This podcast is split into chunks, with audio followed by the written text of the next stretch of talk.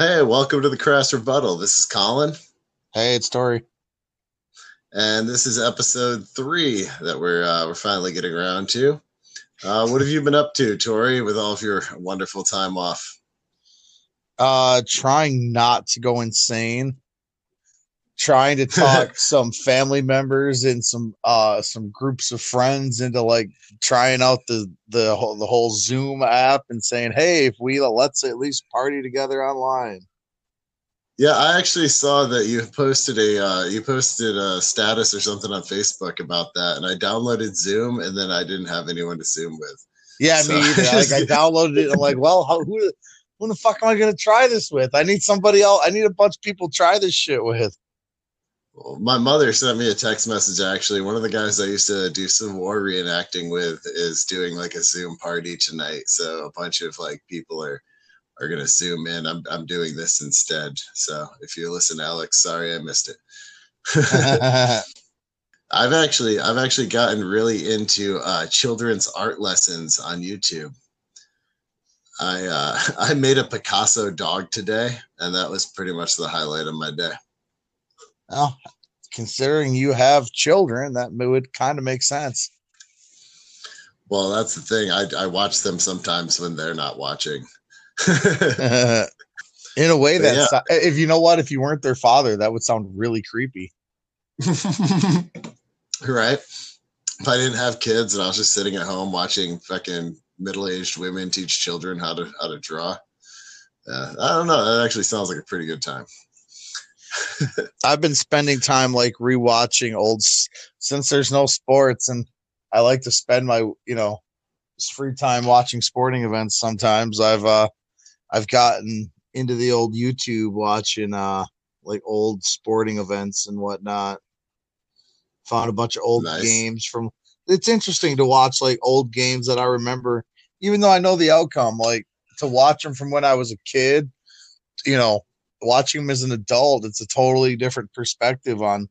Oh yeah, it is. It is a little bit different. Like watching like the original Dream Team. It's like as an adult, you go, "Damn, these guys were really good."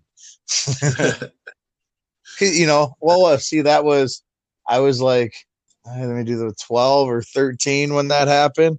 You have a little different perspective of it at forty. right? Of course. All right, so I know I wanted today to talk about that insider trading thing in Congress uh, with our, our senators dumping stock It's just infuriating, isn't it? It is. It is. So I actually um we have had some listeners. I should I should preface this with we have had some listeners and I've actually gotten listener feedback. And one of the things um one of the guys was saying we really need to focus on like facts because we have a bias but we need facts to back them up, which is basically what my takeaway was. So Mhm. today's episode will be full of facts, uh Alteri. And um yeah, it should be a good time but I, uh, I I looked up this insider trading in Congress. What do you, Tori, know about Senator Richard Burr? Oh man, I've off the top of my head, I, he's not like in the forefront of my mind, but I've watched a bunch of other people report about this, and he's not exactly like a good guy. I mean, he's definitely he's definitely a senator that is, let's say, out for himself. I could agree with that after doing a little bit of research. So, Senator Richard Burr is a Republican from North Carolina, and he also happens to be the chairman of the Senate Intelligence Committee, which is involved in pretty much any intelligence aspect that deals with our nation or interests. So, that would fall under COVID 19 and the coronavirus. He's one of those guys that gets all those top secret things. Yeah, but even like not even just top secret because a lot of top secret stuff is pretty benign. But just if he gets information faster than the general public, and Oh yeah, a lot of people would ag- probably agree that it's not good for, it's not beneficial for everybody if senators that have knowledge before the public does are able to act upon that knowledge to make themselves richer. I think pretty much everyone could agree on that, regardless of if you're left or right of center. I mean, well, you're not supposed to do it if you're like a CEO of a company. Like, if you know your company, like if you see the writing on the wall about something as like a CEO of a company, and all of a sudden you dump everything and then your company goes under, that's kind of the same thing. I mean, like if you know if you know something that if you're a publicly traded company and you know something ahead of time, that's the Securities and Exchange Commission's kind of looks down on that. You would they, think they're supposed to. Well, Senator Richard Burr, he's been in politics for a while. He's been a representative since 1994. He's been a senator since 2004. So he's got a nice, almost like 30 year history there. But one of the interesting things I found is in 2012, Senator Burr was one of three senators to vote against the Stock Act. Now, the Stock yes, Act was. I, I remember. Was, I've I've heard something about this recently. It was a bill that prohibits the use of non-public information for private profit, including insider trading by members of Congress and other government employees which would so, which would seem to make sense because you're not supposed to go to go into be get into government to make a profit. You're supposed to get into government to make a difference. Exactly, and out of all of the senators, uh, only three voted against it. It was um, Senator Burr, uh, Jeff Bingaman. Uh, he was a Democrat from Texas. He was actually elected in 1992 by beating Harrison Schmitt, who was the incumbent at the time. And if anybody doesn't recognize that name or recognizes it, they're not sure where that's from. He's been to space. So oh, okay. Harrison, Schmitt, the astronaut, yeah, he beat him, and then uh, you know, 20 years later, decided to vote against uh, or vote for insider trading. And then the other guy was Tom Coburn. He's a Republican from Oklahoma. Uh, he was elected to the House in '94, Senate in 2005, served until 2015. So only one of these guys is still a senator, and that's Senator Richard Burr, who it looks like possibly committed a crime because in February of 2020, is last two months ago now, February 13th, he dumped between 600,000 to 1.72 million in stock, which is a lot of money. I would say that's that's probably more than the average person has in the stock market. Well, considering the average person doesn't have anything in the stock market because most most uh almost all like what is it like 90% of the stocks are held by 20% of the population or some crazy ratio like that. I don't know. I saw it. I, I don't, I, it's some one of those things I didn't write down because I prob, I think I heard that one when I was actually at the laundromat listening to a podcast so I probably didn't have anything to write it down with. But they, I was listening to an interview and they gave a crazy ratio like that. Like the very few Americans actually hold anything in the stock, any real investment in the stock market. I was very surprised personally because I thought like 401ks had a lot more to do with it, but apparently not. I was very, I was, I was caught off by the numbers and kind of wishing I had a way to remember it at the time, but uh, yeah, I'm not very well spoken in finance, but there's something where like there's not just the stock market, there's also like mutual funds and stuff yeah, like that. And I think 401ks are in mutual funds or bonds. Yeah, see, I don't something. I don't know much about any of it. Me either, I'm not going to pretend to. Yeah, I say I have I don't have money to put into the stock market, so it's really it doesn't affect my life whatsoever. Other than I don't get work if the stock market goes down, which kind of sucks. But um, so in February uh, February 2020, February 13th, about halfway through the month, he dumped between half a mil to a mil and a half in stock. So he just made out like a bandit right there. Got got some cash in his pocket. Then on February 27th, he was at a uh, a gathering of the Tar Heel Circle. Now, the Tar Heel Circle is pretty interesting. Have you heard of this, Tori? No, I have not. So it's part of the North Carolina Society, which I looked at the North Carolina Society and it seems to be pretty straightforward. It's like a chamber of commerce group, a bunch of businesses. I think it costs like 25 bucks for their entry level just to be in it. It seems like any kind of chamber of commerce. However, within the North Carolina Society, there's the Tar Heel Circle, where it costs like ten thousand dollars or twenty thousand dollars to be a member. Uh, the members are all like Fortune 500 companies at the least, probably Fortune 100 companies. And the tar the benefit of being in the Tar Heel Circle is they basically promise you access to North Carolina politicians Um, anyway, so he went to this Tar Heel Circle and he told them, quote, there's one thing, this is in reference to uh, to COVID to coronavirus. Quote, there is one thing that I can tell you about this. It is much more aggressive in its transmission than anything that we have seen in recent history. It is probably more akin to the 1918 pandemic. He also, end quote, he also warned that companies might have to curtail their employees' travel, that schools could close down, and that the military might be mobilized to compensate for overwhelmed hospitals. So it sounds like what he was telling these people at the Tar Heel Circle, these business owners, was to cash out now because the market's about to drop. I mean, do you think that could mean anything else? Well, yeah, I mean, he tried to say it was all kinds of stuff, but no, of course that's what, like, dude, everybody can see what you did. Like, everyone. It's not hard to figure out. We all saw it. You did it. Just, but you know, he couldn't, they won't own up to it. No. And, and that was, here, get this, that was February 27th, right? The day before, now this is what's uh what's he saying? He's saying it's probably akin to the 1918 pandemic.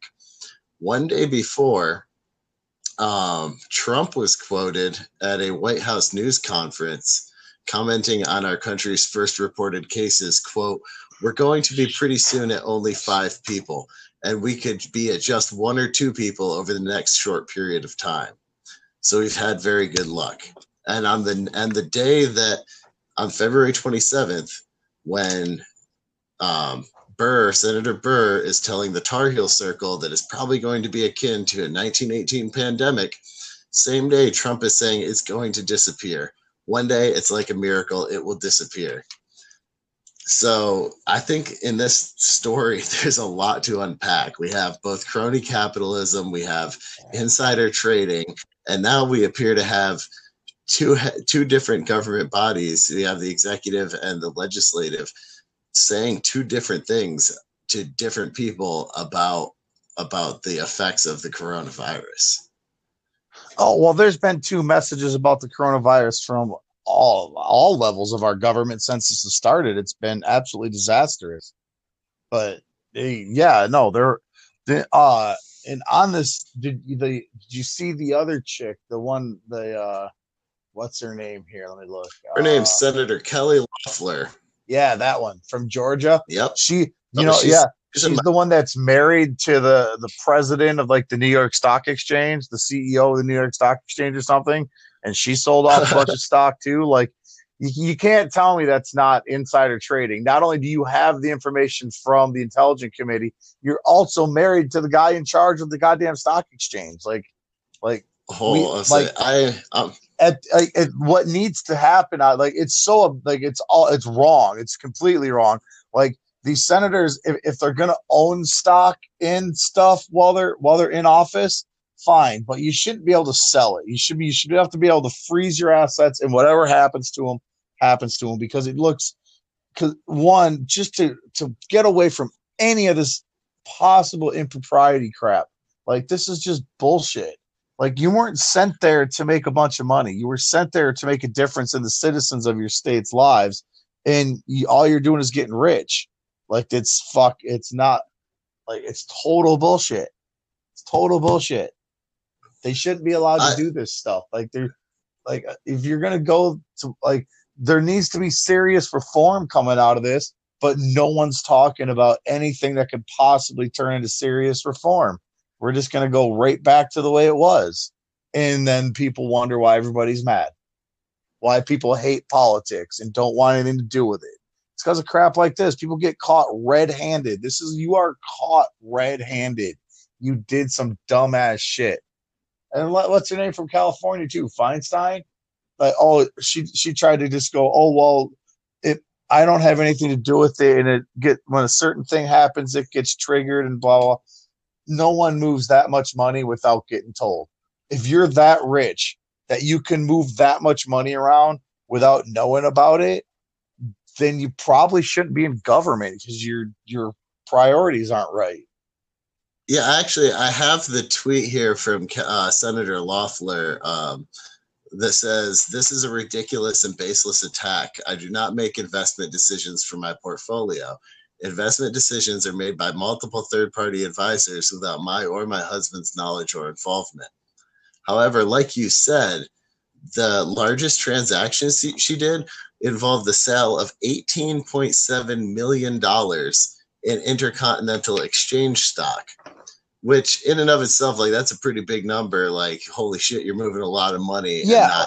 Who, I don't it. care. You. How, how much money do you do you have then that you can just trust a third party with that much money without being told about any of it. Who's trusting well, eighteen million dollars to be moved around without without knowledge of, of it being moved? That's no one trusts anyone with that much money. You can you can be that, Jeff Bezos and have uh, hundreds of billions of dollars, and you're still going to want to know about eighteen million dollars getting moved around.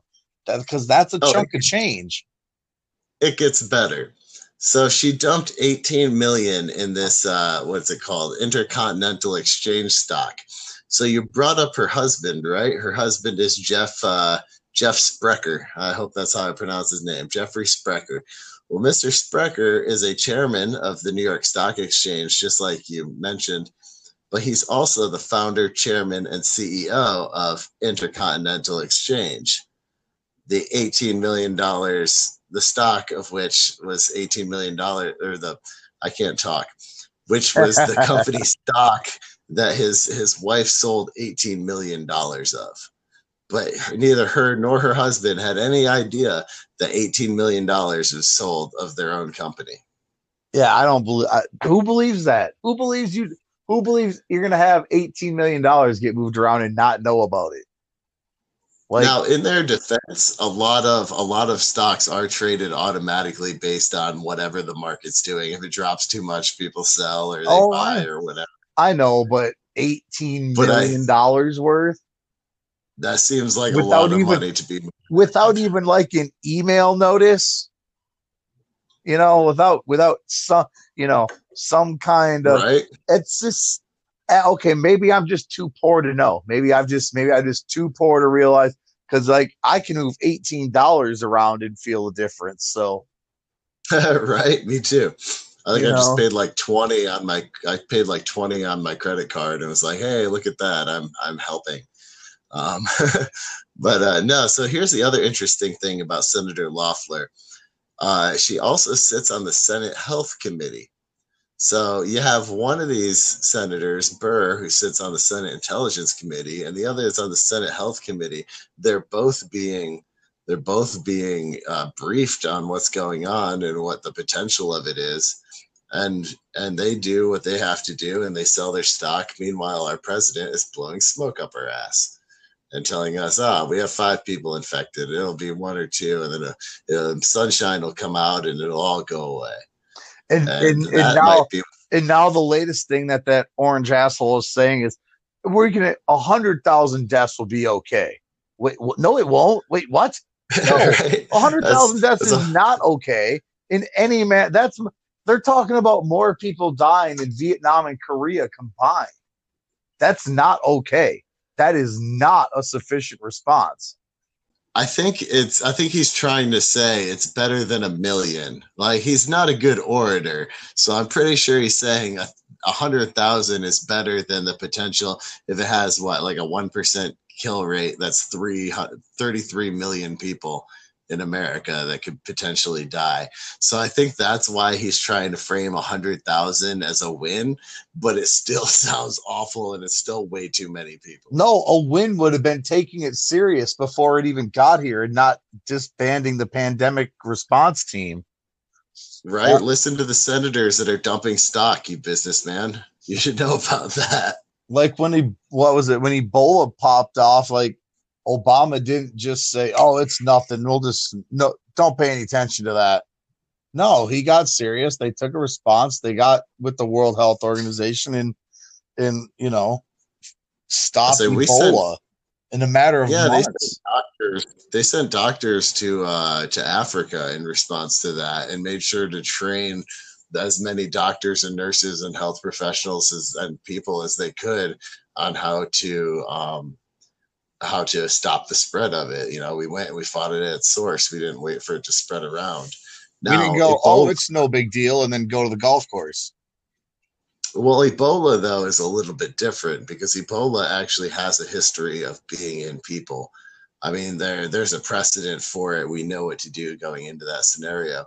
When a species hops from, or when a, a virus hops from species to species, and the the second species that gets it doesn't have any natural immunity to it. I mean, if we didn't do things like social distancing, a lot of us would die, a lot more than they're they're planning on. So I forgot. Fuck, I forgot what we were talking about. But yeah, every time I was um I was researching Richard Burr, it took all my strength not to write Barr because I equally despise that guy. And we'll we'll have to do an episode where we talk about how the the government tries to sneak in civil rights violations every time there's some kind of national emergency because I've been I've been going on personal rants with some friends about that, and it's driving me insane. Oh, it's dude, it's bad.